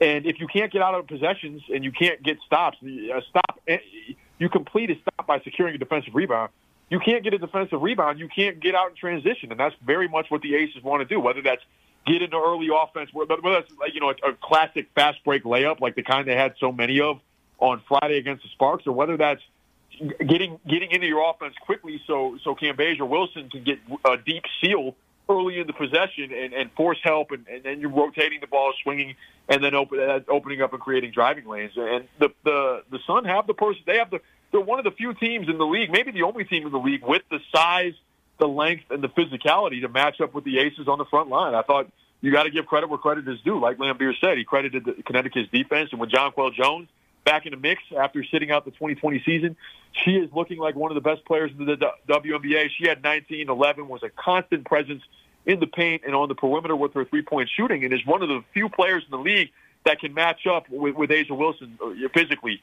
and made made it a long afternoon for the reigning MVP and, and did a really really good job. So Laimbeer knew it was going to be a slugfest, a physical game. He, he said that on Saturday, um, the day before the game, that the Aces are going to be in for a, a clash in styles, and you know, Connecticut was able to kind of dictate the, the tempo and the flow of the game and assert their style, and that's not what the Aces want to do. The Aces, when they're at their best, are cleaning the glass. They're getting out and running. The ball is moving. Uh, they're getting inside. They're getting three point three point opportunities are created by getting two feet in the paint. And Connecticut wasn't having any of that. They were switching ball screens. They were doubling on some ball screens. Anything we're getting keeping the ball out of the paint by any means, and they were able to execute that game plan. And when you take the paint away from the Aces, even with their improvements on their perimeter and adding some three point shooting, uh, it's still a, style of play that they don't want they don't want to rely on. And uh, you know, this is they're, they're a championship contender. TC, this was a. I mean, we know last year. Um, granted, Alyssa Thomas, you swap out uh, Alyssa Thomas, who's who's out for the year with an injury. You bring in Jonquel Jones. They're just as physical, just as tough, and they took the Aces all, all the way to the brink last year in the WNBA semifinals. So they're back. They're a well-coached group. Uh, they play really well together, and they have what the Aces don't right now, and that's reps and chemistry and, and time together. And, and to, to Laimbeer's point, uh, I do think that the championship expectations are legitimate when you look at the talent up and down that roster, but they're not going to click. It's not just going to be overnight. I mean, I think the regular season for this team is as much about building chemistry, figuring out the optimal lineups, and figuring out situational basketball and understanding who to go to, where, when, and who who, who likes the ball on certain spots of the floor. You're, you're implementing Chelsea Gray. You're implementing a Riquna Williams. You're bringing back Kelsey Plum, who, who's gone for a a few games still with USA Basketball. You're going to have to reintegrate her afterwards. Destiny Slocum's a rookie trying to figure out her role. So it is going to take some time, and that's what Connecticut had working on their side. They've been a cohesive group for a long time, and they picked up right up where they left off last year. Yeah, obviously it's early on in the season, and Vegas has a lot of new pieces to implement, like you've mentioned. But when I was watching that game at the end, Vegas was right back in it. They had a chance to win. Uh, the Aces had a turnover that I thought was very costly. It seemed like they were trying to maybe force the ball in the middle a little bit. And then after the game, there was some talk about maybe A'ja Wilson wasn't quite aggressive enough, didn't get up as many shots as she as you'd like to see her do. Maybe that's something you work on a little bit more in the season. And certainly, you can't get off to those bad quarters like that. You know, one or two bad quarters in a basketball game can kill you. They fought back, but when it came down to crunch time, it just didn't seem like they were ready to maybe finish the game like I'm sure Bill Laimbeer is going to hope that they do a better job of later on down the road. Well, it takes a lot of energy to come when you when you dig a hole for yourself like that in the first quarter. You like like TC said, they're down eighteen to eight, and and then you have to dig all the way out of that, and it takes a lot of energy and effort to do that. And then when you have a sloppy third quarter like they did, you have to do it all the way again. And Connecticut is a seasoned group with guards and wings. Uh, I haven't even mentioned DeWanna Bonner, who is one of the best perimeter players in the league, who at six four, six five, is long, can handle it, can shoot. Uh, really a matchup nightmare, and she had her way with the Aces defense with her ability to space the floor and shoot. Uh, hit a dagger three from the left wing uh, in, in the final minute. So that's a team that knows how to close basketball games, and the, this is the first – you know, the first real close game that the Aces uh, had been in this year. The, the other three games were all, um, not to say that they weren't competitive, but Seattle controlled the first game, the Aces controlled the rematch, and then the Aces were all over the Sparks. So uh, when when when games get tight and late in games, that's that's something that takes time and, and it takes experience playing with one another in order to develop. And, and right, like you know, like you guys are saying, the Aces don't have that yet. Um, I expect them to develop a, a, a, a that kind of fortitude later in games as the season goes along. I mean, they're going to play close games. That's just what it's going to be. Uh, this team, they've talked about it all, all year that they, they know they have a target on their back based on the talent they have, based on the, the hype that they're getting from from people like from people like us, and uh, and based on what they did last year. I mean, this was a team that went to the WNBA finals last year and is an emerging as a juggernaut with with the kind of roster and kind of talent that could not just win one title, but could win multiple titles if they get it figured out. And that's what that's what this year I think in so many regards is going to be about. I don't expect the Aces to have a top seed or maybe not even a top two seed. It might be a little bit more challenging of a path to get to the WNBA finals this year. But if they get things humming based on their personnel, their guards, their wings, and of course their bigs, the best the, the best front court in the WNBA, you would think that at some point in time this is a team that's going to be able to turn the corner uh, late late in the season and and and make um, make a push towards WNBA championship. It's only the first week. It's only the first week. It's not a surprise that they that they lost that they're losing to other really really good teams. It's gonna it is gonna take time. I mean, you have new new pieces, new players, and in some ways new styles of play with Chelsea Gray's pick and roll ability. It's gonna take some time, and I think I think the patient approach is the right one. You got it. Sam Gordon uh, joins us. The Aces on the road tomorrow. They are playing the Phoenix Mercury. Um, Aces will be happy to know that Diana Taurasi will be out. Uh, of this game. She just got diagnosed with the injury the last game they played against uh, Connecticut. She's out for four weeks. So that will definitely, uh, you know, hurt uh, the Phoenix Mercury. But they still got Brittney Griner. So interesting game tomorrow night on the road in Phoenix. And then the Aces will be back home this weekend with two games against the Indiana Fever. Friday night at 7:30 at the Mandalay Bay, and then Sunday afternoon at three. Sam, let's uh, change gears a little bit. So, uh, it, sandwiched in between there of the basketball games on Friday and Sunday, we had boxing Saturday Yeah. night at the uh, the Virgin, the old Hard Rock, and uh, Josh Taylor defeated Jose Ramirez. And we talked a lot about this fight last week. We talked about it again yesterday with uh, Tim Bradley, who was on the call there for ESPN. A lot of people don't realize how uh, historic of a fight this was. Uh, The 140 uh, pound weight division, where four belts were on the line. You know, Taylor had two belts, Ramirez had two belts, and uh, Taylor walked away with all four belts, and you rarely see that anymore. Yeah, you're right. This is what boxing needs. This is what has been missing in boxing. Um, not just the fact that this was for the undisputed championship, TC, but you're looking at two fighters in their primes, right? Uh, Josh Taylor at, the, at 30 and Jose Ramirez at 28, both with undefeated records, willing to put that O on the line for to, to, to, to do something historically great, to do something um, that that very few have in boxing. This is he's only the fifth uh, the fifth fighter to win all four belts uh, in, in this era to become the undisputed champion in the in the four belt era. And overall, um, it, it was a great night for boxing. I mean, it's a nationally televised fight on ESPN. It attracted uh, at one point more than two million viewers for the main event, which is a really, really good number. And uh, it's fights like these that is going to help boxing get back into the mainstream, TC. And um, we we saw that even a little bit last last last fall with Teofimo Lopez, an emerging star. Uh, by the way, who wh- whatever you want out of a fighter, he has it: the skill, the power, the speed, the defense, the discipline, and the charisma.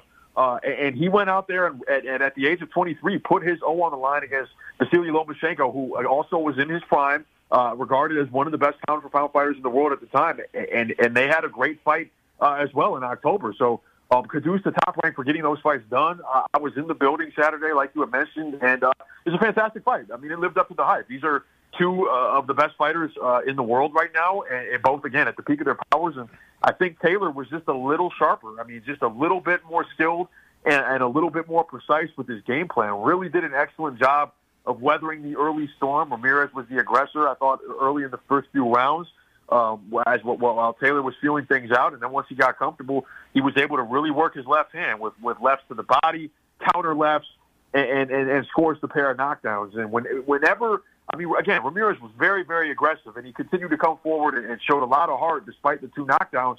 But whenever Taylor was even in, there was the, at the first sign of trouble, if there was even a sign of trouble, he would tie up Ramirez, and they'd have to start the whole thing over again. And it was a genius, genius strategy. Uh, kudos to to Taylor's trainer Ben Davison, who of course I worked with the WBC heavyweight champion Tyson Fury uh, before, uh, his rematch with, uh, or in all in several fights leading up to his rematch with Deontay Wilder. Fury obviously with, with Sugar Hill Steward now, but uh, tremendous game plan, tremendous execution, and, and now this creates a whole new storyline in boxing. TC, what does Josh Taylor do? Now this is another household name in the sport who has four belts that could stay at 140, that could move up to 147 for a possible fight with Terrence Crawford. It, it's fantastic. Um, boxing and boxing fans won on Saturday night, not just Josh Taylor. When you were at that fight, because I've I watched the fight myself uh, along with a bunch of other friends, some people were surprised that it was actually that close, that it was 114, 112. You mentioned the pair of knockdowns. Essentially, they're saying without those knockdowns, the fight was a draw. Are you surprised that it was that close, or did you think Taylor won by more, or do you think that's right? And I know a lot of people say as long as the judges get the right winner, that's all that matters, but I've never been of that opinion. I think you still have to have accountability for how the scores go a little bit. Yeah, I, I scored the fight the same way. Um, I scored the fight the same way, and I thought there were a lot of close. I thought there were a lot of close rounds. But but at the end of the day, uh, I, I, the, the rounds that Taylor won, I think, were a little bit more decisive. He was landing the harder shots, and then of course the knockdowns make the difference. Now, now he wasn't at all happy with the judging. I mean, he made that very clear uh, in the post-fight press conference that he thought. I think the word he used was a farce. He thought the judging was a farce, but but there were a lot, a lot of really close rounds. I mean, there were a lot of rounds where where Ramirez was kind of dictating the pace and the tempo, and where, where Taylor was having was forced to respond and adjust to the pressure that Ramirez put on him. But uh, again, the rounds that Taylor won, I thought were certainly more impressive, and, and he he hit he had the the more powerful shots and, and, and did more damage. So, um, of course, you, you know, kind of from a macro perspective, if if you look at the fight. Uh, yeah, Taylor Taylor won soundly, but you can't. Uh, boxing is a round by round sport, and you have to kind of view each round in and of itself. And I thought Ramirez did enough even after the knockdowns to, to even win rounds afterwards. Again, I thought he showed a lot of heart, and there's a reason he was a, a unified champion at 140 pounds, and, and he'll bounce back. Um, I, have no doubt about that. He's still only 28, going to be 29 in August, in the prime of his career.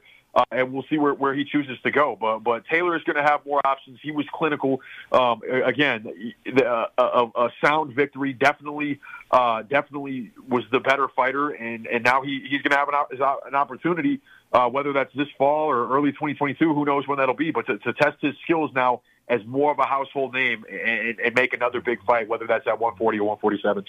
And see, that is the thing, you know, with boxing, you talk about those two big rounds, the 10 8 rounds for Taylor. If you look at that, you could probably score that fight six rounds apiece, or maybe even yeah. you score seven five in favor of um, of Ramirez possibly. But because of the knockdowns, that skews it. And you're right, every round is different. I mean, there are some rounds that Ramirez clearly won, but the Taylor rounds they were they were very very decisive with that. So, and yep. again, if you take away those knockdowns, we may have a draw here. Or maybe even the other way. I mean, that's how good of a fight it was, close of it. And again, the knockdowns were the difference in this fight. There's no question. Yeah, a- absolutely, absolutely. And, and Taylor, you know, Taylor was really, really sharp. And you know, there was some, there was a little bit of controversy surrounding, I think, the second knockdown. I mean, Kenny Bayless is a vet's vet. He's been doing this a long time, one of the absolute best in the business. But there was, you know, there was some issues I thought with some of the clinching and, and the and the way those clinches went and the way they they were broken up. And uh, Bayless, I don't think separated the fighters, you, you know, the way he probably should have in that seventh round, allowing uh, Taylor to, to get that uppercut in there. But you know, Ramirez knows the rules. You got to protect yourself at all times that's just what it is, and, and you have to adjust for, for the refereeing. And uh, and that's not to say that Ramirez did anything wrong. I think it was just more so Taylor taking advantage of an opportunity he uh, to put Ramirez on the canvas. And you know, Ramirez got up, he was still throwing punches, and it felt like he had recovered a little later in the fight to the point where he was again. I thought won some of those rounds late, but but you touched on it, TC. Taylor was sharper. He was the better fighter and, and definitely deserved a victory. And, and you're right. Maybe it would have been a draw because I thought there were a lot of really, really close rounds. And you even look at those scorecards when they come out. Even the, I mean, there was no consensus among who won which rounds. I mean, a lot of those could have gone either way. Uh, and especially from our vantage point, I, I know seeing it on TV looks a little bit different. We didn't have access to the same replays uh, in real time, but um, from our vantage point, it, it was there. Some of those rounds, I mean, were really, really brutal scoring. I don't know how the judges did it from ringside. You know, the judges having having different angles and whatnot. But at the end of the day, from a macro perspective, when, when you break down the whole fight, not round by round, but the whole thing, Taylor landed the more powerful shots. uh, the more impactful shots, uh, was his was better defensively and uh, and earned the victory. I mean, and that's why he won the fight. He was able to get those two knockdowns, and now he's undisputed at 140. The, the first undisputed boxing uh, champion boxing has had since 2017 when when Terrence Crawford unified the same division. And boy, if we can get Crawford and Taylor there, what a fight that would be at 147 pounds if Taylor vacates the titles and moves up. I mean, we're talking about two fighters. Even though you know Crawford's a couple years older, he he looked as sharp as ever uh, last fall against Kell Brook. Uh, we know what he can do with his power, with his speed, with his quickness, and with his ability, his ambidextrous ability to switch stances at any given moment and wreak havoc, especially out of that southpaw stance. So that's a fight I think you know boxing has momentum. Josh Taylor has momentum now. Now it's on Top Rank to continue to elevate him, continue to promote him, and make sure that he has another big fight to follow up what he was just able to do uh, this past weekend. I know we're running up against the clock a little bit here, but I want both your guys' thoughts on this one because you mentioned several times here that Taylor had the more dominant rounds, but there were a lot of close rounds that maybe you give to Ramirez. Why is it in boxing that they're so hell bent that the judges always give the round to somebody because they don't want an even round there? If somebody's winning close rounds and the other one's winning dominant rounds, as long as the one winning close rounds is winning enough of them, you're still saying it's a draw potentially, even if the other guy is winning. I've never 100% understood that. I understand you want them to make a decision, but it almost seems like the guy who's winning the rounds cleaner is getting screwed in some respects. Yeah, that's true. I mean, you, you could have rounds that really seem like 10 8 rounds without a knockdown sometimes. And that is the thing. It's like they do not want judges to score 10 10 rounds. They don't want the even rounds.